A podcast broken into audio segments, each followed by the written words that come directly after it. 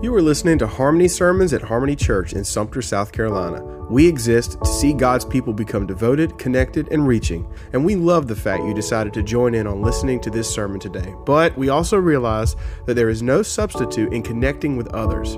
If you have any questions about visiting church, or if we can connect you to a local church wherever you are, please visit us at harmonychurchsumter.com. Cheers, and let's begin. Welcome. We're glad that you're here again today last week we started a new sermon series called What If You Prayed About It? We're taking four weeks this summer and we're asking the question when something pops up in your life that's a little scary, a, a little daunting, it's a, it's a little dicey, instead of worrying about it and being anxious about it or just wondering, how, what, what am I going to do about this issue? What if you prayed about it? What if you committed to taking it to the Lord in prayer? Like, what if prayer became the, the first thing that you did instead of a last ditch resort? So, here's how we'll, we'll set up where we're headed today. I saw something about this a couple of weeks ago, and I thought that this was just strangely fascinating. Um, in Ghana, Africa, they get all the big American blockbuster movies that we have here, but they don't get any of the promotional materials. Like, the, the movie companies don't send them movie posters to put up. So, the movie theaters in Ghana have to make their own and they sort of get it right, but, but not really. And so when they're creating posters to advertise movies, they, they take some liberties. I'll give you a couple of examples. Um, this is their poster for E.T. Now, I don't remember Michael Jackson being in that movie. It's been a while since I've seen it. We got the, the alien on the guy's face. I'm pretty sure that's from the movie Alien, not E.T. Um, how about this? Classic 80s movies, Ferris Bueller's Day Off. Do you remember watching that? I don't remember the gun violence. I know the principal and Ferris had some issues. Um, this is their poster for The Godfather. Um, that's one of the greatest movies ever made. I know Don Corleone had a cat. I do not remember the cat being that big. And then, if you're a 90s kid, maybe you loved watching Space Jam. Um, and again, I don't remember Michael Jordan carrying a gun in that movie. Now, I, I, say all that to say that when it comes to prayer, there's a lot of people that take some liberties with prayer. And so what happens is they end up praying to a God that's sort of like the real God, but, but not quite. And because they don't have an accurate picture of God, their prayers aren't nearly as powerful and effective as they could be. We're going to look at an example of that today from Luke chapter 18. So if you've got a Bible, if you've got a phone, let's go to the Gospel of Luke, and we'll be in the 18th chapter. And you know, when it comes to prayer, there's not just one little formula or standard that you have to follow. There's not a lot of rules when it comes to prayer. So you have a whole lot of freedom to, to, to, to, to pray. You know, we typically pray with our eyes closed, like that's how we're taught as kids. But did, did you know? Like you could pray with your eyes open. There, there's nothing wrong with that. You can pray anywhere you want. You can pray one big long prayer where you pour your heart out to God, or you could simply throw up a little, God, would you please help me kind of a prayer. God loves both of them. So there's not a lot of rules when it comes to prayer, but there is one rule. There, there is one prayer posture that has to be in place for God to hear and answer prayer, and it has to do with humility versus arrogance. If you want to make sure that God does not hear you when you pray, will come to God with a, with a posture and an attitude of arrogant pride. God won't have anything to do with that. But on the other hand, you have the complete attention of God when you come to Him in humility. Matter of fact, that, that's the big idea of today's sermon. When it comes to prayer, humility gets God's attention, but arrogance gets a heavenly cold shoulder. We're going to flesh this out today by looking at the story here in Luke 18 the background of this passage is that Jesus is on his way to Jerusalem. He's got about one week before he goes to the cross. And so this is really the, the beginning of the end of his earthly life and ministry. Uh, the disciples and another crowd of people, they're, they're sort of tagging along with Jesus as he travels. And Jesus knew that some of those people still didn't quite understand God. They didn't quite understand grace. They didn't understand why Jesus was there and, and what he came to do. And so, in typical Jesus fashion, uh, Jesus starts to tell some parables. And a parable was a story with a point. It was a, a fictitious story that would have been relevant for the people of the day. And parables were meant to illuminate spiritual truth to people that had ears to hear, but for those that weren't really interested in understanding, the purpose of the parable was to actually conceal truth to them. And in this parable, Jesus tells a story of two men that prayed two very different prayers. So, who were these men? Well, one was a Pharisee and one was a tax collector. And we might not see it right off the bat here, but, but Jesus' original audience would have immediately thought okay, you've got the cream of the crop in society, you got the Pharisee. He's the best of the best. He's the, the religious model. He's the kind of person that you want your son to grow up to be like. And then you've got the tax collector. And he was the worst of the worst in society. Tax collectors were the most hated people of that day. And here's why. At that time, Israel was occupied by the Roman Empire. And, and Rome levied heavy taxes against the people. So they came up with this plan where they would hire Jewish people to collect taxes from Jewish people. They were authorized by Rome to collect tax money from the people. And the tax collectors had a base amount that they had to, to pay Rome, but whatever they collected above and beyond that, that was theirs to keep. So imagine how bad you would hate somebody who did that.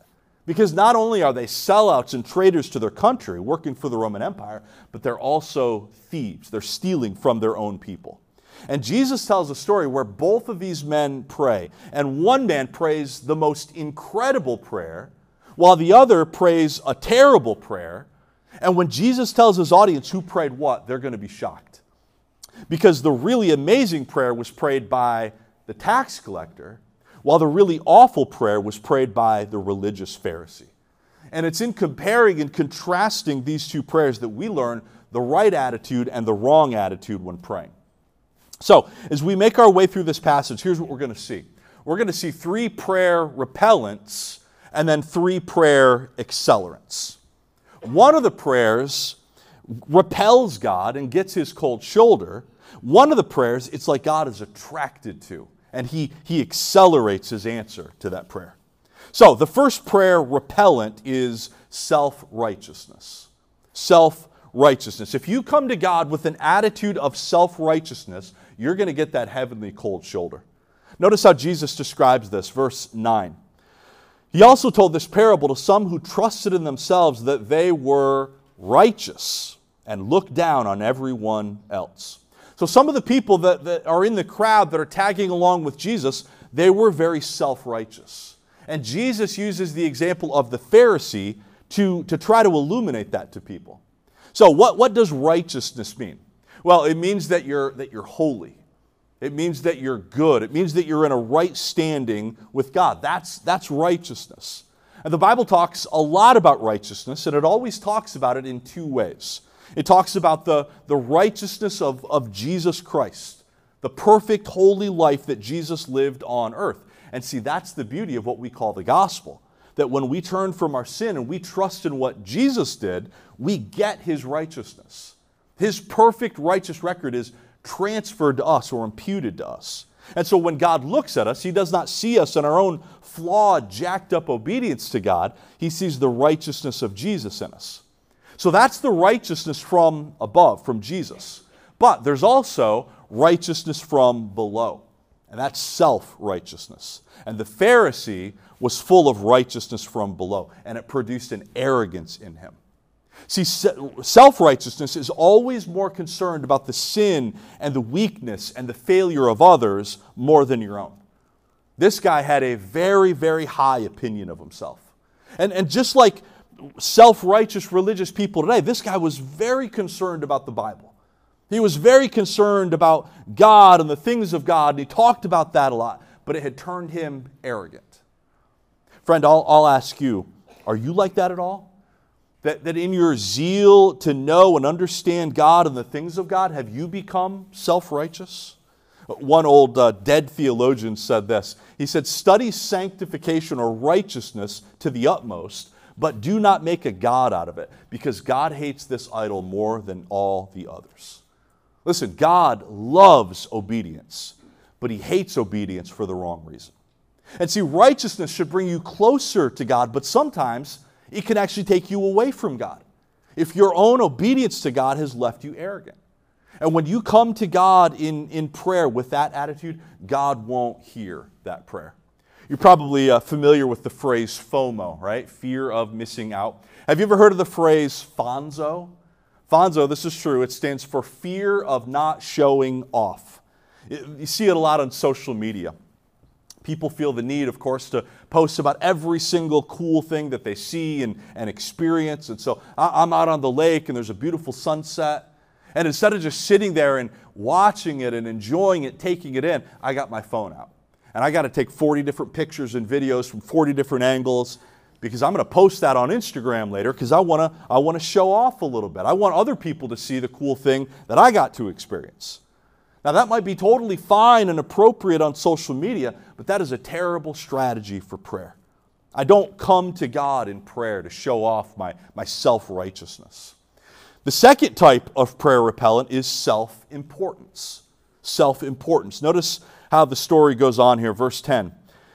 Jesus says, Two men went up to the temple to pray, one a Pharisee and the other a tax collector. The Pharisee was standing and praying like this about himself God, I thank you that I'm not like other people, greedy, unrighteous, adulterers, or even like this tax collector. So the, the Pharisee was standing as he prayed. That was a, that was a typical prayer uh, position back then. But we're going to find out in the next verse that he's standing away from the tax collector. You almost get the vibe the Pharisee thought that he was too important to be around other people, or at least to, to be around this, this sinner, this tax collector. Now, he starts off the prayer well, he starts off appropriately. He thanks God. He's like, God, I thank you. But then he ruins it because he starts thanking God for himself. That, that I'm not like other people and I'm not greedy, and I'm not unrighteous, and I'm not an adulterer, and I'm especially, God, I'm not like this tax collector. Five times in this short little prayer, he mentions himself. I this and I that. This guy really thought that he was something else. He talks here about all of his negative obedience. Did you see that? He's like, God, look at how well I've obeyed you by what I haven't done. I'm not like this, and I'm not like that, and I don't do that. Now, there's a difference in thanking God for, for saving you from sins that have destroyed other people and arrogantly thanking God that you're not like that. This past week, I, I heard yet again another story of uh, another pastor that disqualified himself from ministry because of a moral failure. Whenever I hear stories like that, I, I'm always like, God, thank you that that wasn't me. And I don't do that arrogantly because I know that it very well could be me. So if you come to God in prayer with an air of self importance, God won't hear that prayer. The third prayer repellent is self congratulations. Self congratulations. Notice how the tax collector continues, verse 12. He says, I fast twice a week. I give a tenth of everything I get. Now, what is he doing here? Well, he's, he's rehearsing his resume to God. He's like, God, here's why you should accept me and bless me. I've done this and I've done that and I haven't done that and I haven't been involved in this. I mean, that's, that's pretty good, right? Congratulations to me. And the thing is, this guy was good. He fasted twice a week when the Mosaic law only required people to fast once a year on the Day of Atonement. This guy went way above and beyond that. He went from one time a year to twice a week. That's 104 times a year he fasted. That's 103 times more than God required. Like, wow, that, that's, that's really good. Uh, the law only required the people to, to tithe or to give back a tenth of their agricultural produce. This guy tithed on everything he got produce and money. And we even know that, that there were other religious Pharisees back then that were tithing their spices. They're like, I got a, I got a you know, half pound of, of cumin. I'm going to give some of that to the Lord. This guy was really proud of that. He's like, Congratulations to me. You know, not too long ago, um, Snoop Dogg was given a spot on the Hollywood Walk of Fame. You know what that is, right? Out in Hollywood, they, they have those stars on the ground that recognize actors and musicians and celebrities. And uh, Snoop Dogg has accomplished a lot. I mean, he's been a famous rapper since the late 80s, early 90s. He's a pop culture icon. He's been in a bunch of movies. Super, super famous. So he was given a spot on the Walk of Fame and he made a speech. And here was part of his speech. He said, I want to thank me for believing in me. I want to thank me for doing all the hard work. I want to thank me for having no days off. I want to thank me for never quitting. I want to thank me for always being a giver and trying to give more than I receive. I want to thank me for trying to do more right than wrong. I want to thank me for being me. Wow. I mean, congratulations, Snoop. That, that's super impressive. Now, we can roll our eyes at that and we can chuckle at that, but that type of delusional arrogance is really scary because it tells people that you are about as far from God as you could possibly be. This religious leader thought he was setting himself up to get a, a heavenly pat on the back from God, and instead, God didn't even hear his prayer. Because self righteousness and self importance and self congratulations, those attitudes actually repel God. Uh, last summer, I, I bought this up, this fly trap that a friend told me about. It's a, it's a bag, and um, you hang it somewhere outside where you're going to be, you know, maybe near your grill or you know, on your patio somewhere. You hang it out on a tree where you, you hang up a, ha- uh, uh, hammock. There's the word, right? Someplace where you're going to spend a lot of time and you don't want flies messing with you. So there's something inside the bag that, that attracts flies and they crawl in and then they can't get out. And, and this bag advertised that it could catch up to 20,000 flies in this, in this bag. So I hung it up and I had it out, out on our, our back patio for a couple of weeks. And sure enough, I have no idea how many flies it caught, but there were thousands of flies in there. And it stunk. Whatever it was that, that was inside the bag that attracted the flies, it smelled really bad. And it was just so gross and, and so nasty to look at and to, to, to be around that I, I took it down. I put it in a bunch of plastic bags and I tied it up and I, I threw it out. I was like, I don't want that near me. And I have to imagine that it must be similar with us and God when we have these arrogant postures before Him. I think God, when we come to Him with arrogance and pride in our prayers, God's like, I, I don't want that near me.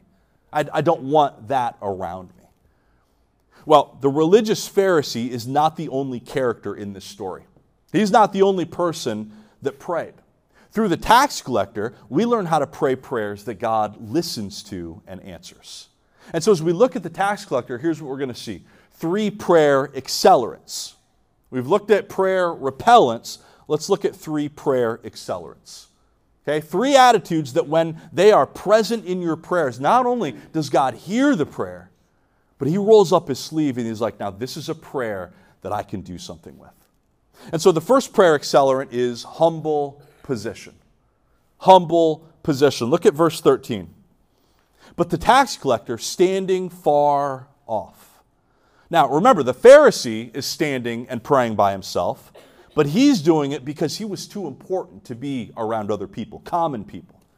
Well, the tax collector is doing the same thing, but for a different reason. He's standing far off because he knows that there's distance between him and God. His physical location is a picture of his theological understanding. There's, there's distance between him and the Lord. His physical position is an acknowledgement that he doesn't deserve God. He doesn't deserve God's blessing. He doesn't deserve to have the ear of God in prayer. And so, very cautiously, he stands at a distance and he prays. I've mentioned before that uh, I grew up in Brazil. Parents were missionaries there, so I spent six years in, in Brazil as a kid. And it was very common, at least back then, um, for Americans that lived in Brazil to have a housekeeper. Uh, third world country, it's right on the ocean, everything gets dirtier than it typically would here. Uh, back then, the American dollar was super strong, and so it really wasn't much of a, a financial burden. It was super helpful for the Brazilian, it would give them a salary. And uh, so for a while, we did. We, we had a, a woman that would come in a couple times a week, and she would help with the cleaning, and she was a phenomenal cook and uh, lunch is the, is the big meal in Brazil. And so she would make this big, delicious meal for lunch, and we would always invite her to come eat with us. Come on, you've, you've prepared this. Come, please sit with us and eat. And, and she never would. And that's because in, in Brazil, there's, there's, very, there's a delineation between uh, eco-socioeconomic um, you know, statuses. And so a person who was a housekeeper, uh, they, would, they, they, would, they would feel like they couldn't associate with you know, their employee. Um, that, that maybe, maybe you know, I'm, I'm poor and, and, and you're wealthy, which, which we weren't. Um, but I, I, I, can't, I can't be near you. I, I can't hang out with you. It was this incorrect thinking that said, I'm not as good as you and I can't get too close and you're better than me. And it didn't matter what we said or what we did, that she would just never come share a meal with us. And, you know, when we come to, to God in prayer, there needs to be a little bit of that. There needs to be that humble position. Now, the good news is uh, Jesus told us that when we come to pray, we can come to God boldly, right? We're, we're praying to our Father. But that does not mean that we should come to Him arrogantly, just assuming, here I am, God, I'm, I'm gracing you with my presence. Is there any humble position in your prayer? The second prayer accelerant is true contrition. True contrition. It says, But the tax collector, standing far off, would not even raise his eyes to heaven, but kept striking his chest. This guy wouldn't even look up.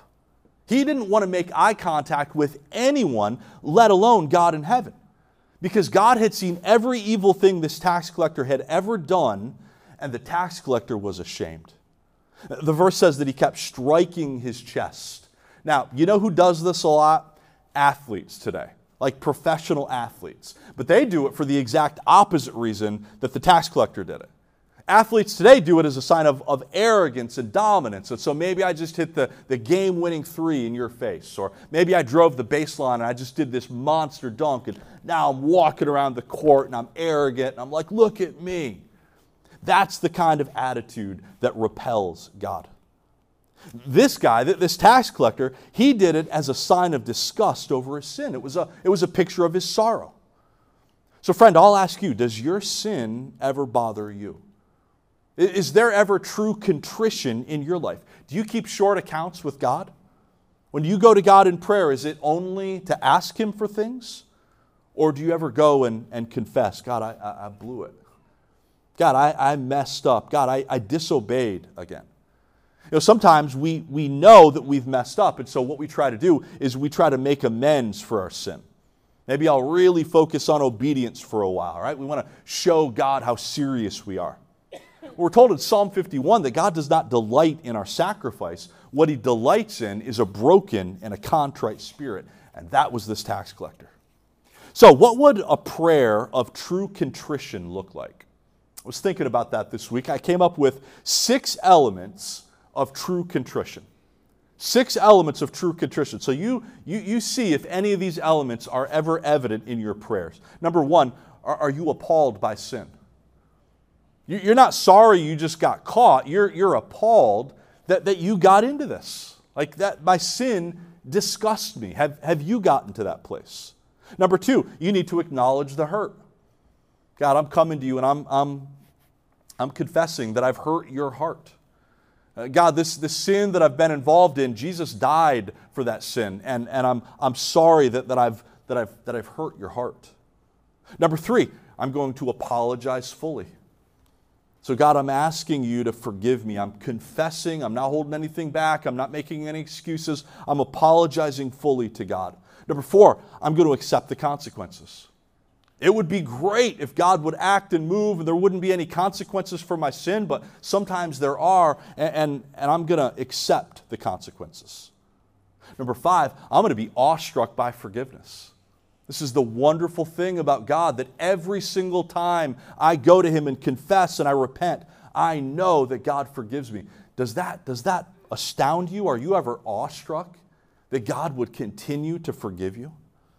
And then number six, I'm going to ask God to help me adjust my conduct. God, would you help me to grow in this area? Would you help me to do better? The next time I'm, I'm in this position, I know you've provided a way of escape, so would you, would you help me to take that? Do you ever pray like this? I mean, does this ever sound like any of your prayers?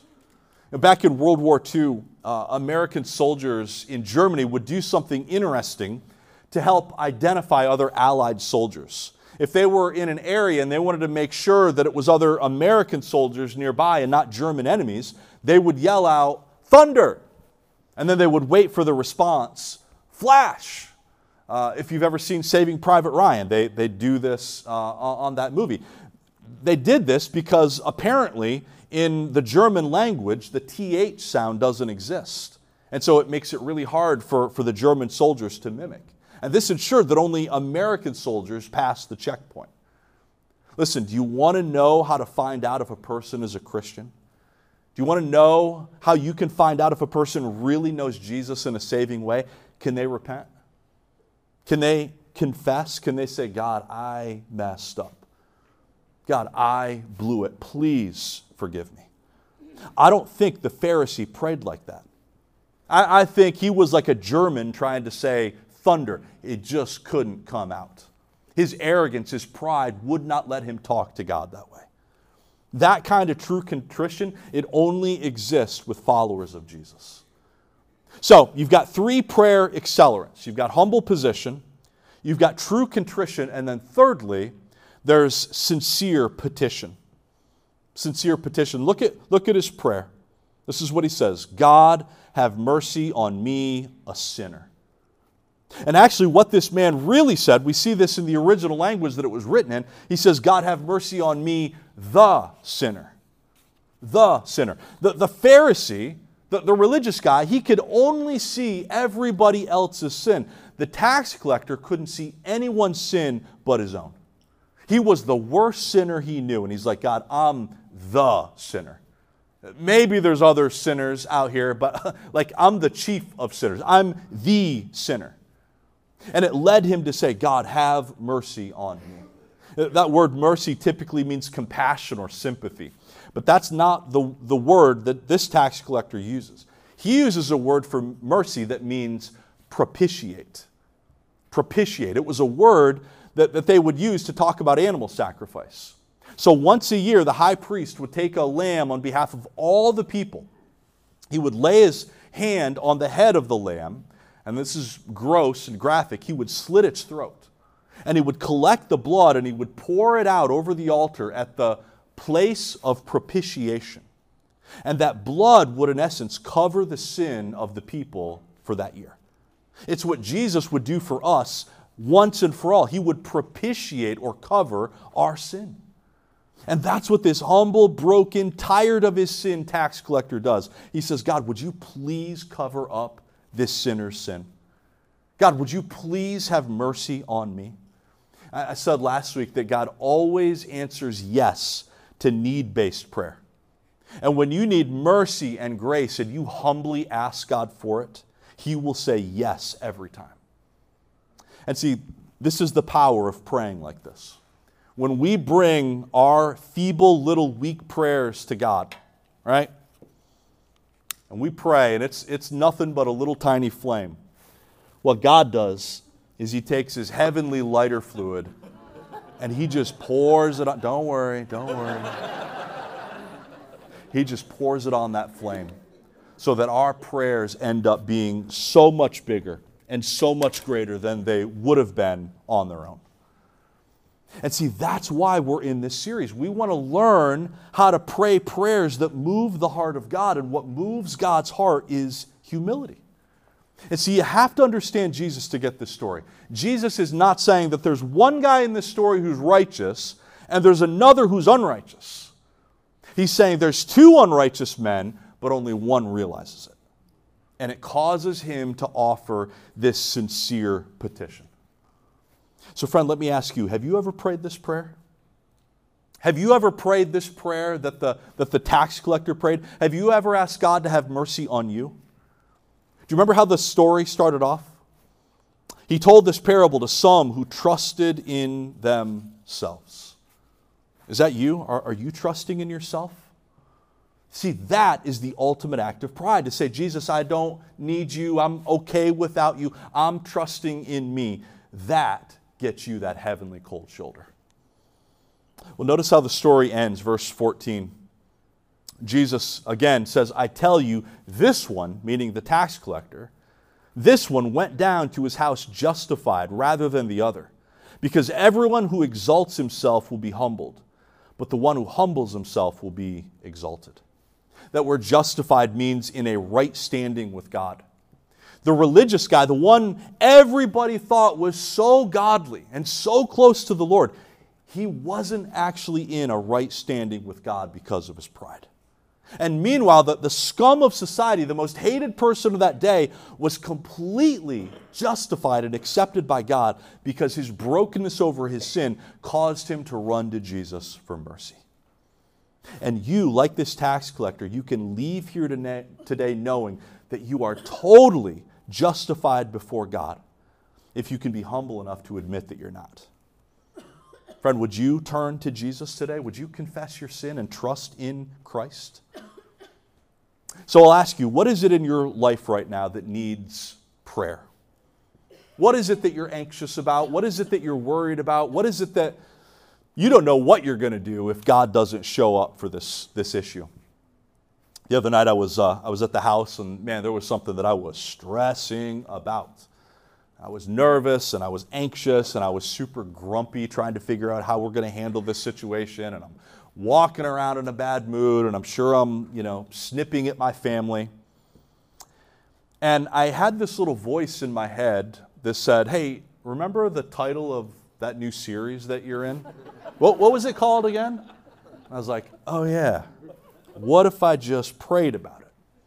And so I did. I, I confessed my bad attitude to the Lord. I, I confessed my self sufficiency. And in humility, I prayed and I asked God for his help. And I'm looking forward to seeing how God is going to answer that prayer. I don't know how he's going to answer it. But do you know what immediately happened? The anxiety dissipated, the nervousness went away, the bad attitude was replaced with joy. And see, this is the power of humble prayer and it's available to every single one of you today. So, God, we, we come to you and confess, Lord, that oftentimes we are more like that religious Pharisee than we are the tax collector. God, we're thankful for this story. We're thankful for this example of, of what it is that you accept and what it is that you don't accept. And so, Father, I pray that you would make us humble people I pray that we would not walk through life with that attitude of self righteousness and importance and congratulations that the, that the Pharisee walked around like. Father, I pray that we would follow the example of the tax collector because we are the tax collector. There, there was a time where we were about as far from you as you could possibly get. And We're so thankful for Jesus and so thankful for the gospel and so thankful for that ministry of reconciliation that has allowed us to know you and to be, to be saved and to be in a right standing with you. So, Father, for, for my, my brothers and sisters that are here this morning that, that, like me the other night, have something that's just weighing on us heavily. I pray, Father, that you would show us the power of what humble prayer can do. It can change the circumstances for sure, but it can absolutely always change us. So, Lord, help us to be a people that is marked by that kind of humility. Help us to be a church that's marked by that kind of humility. We pray these things in Jesus' name. Amen.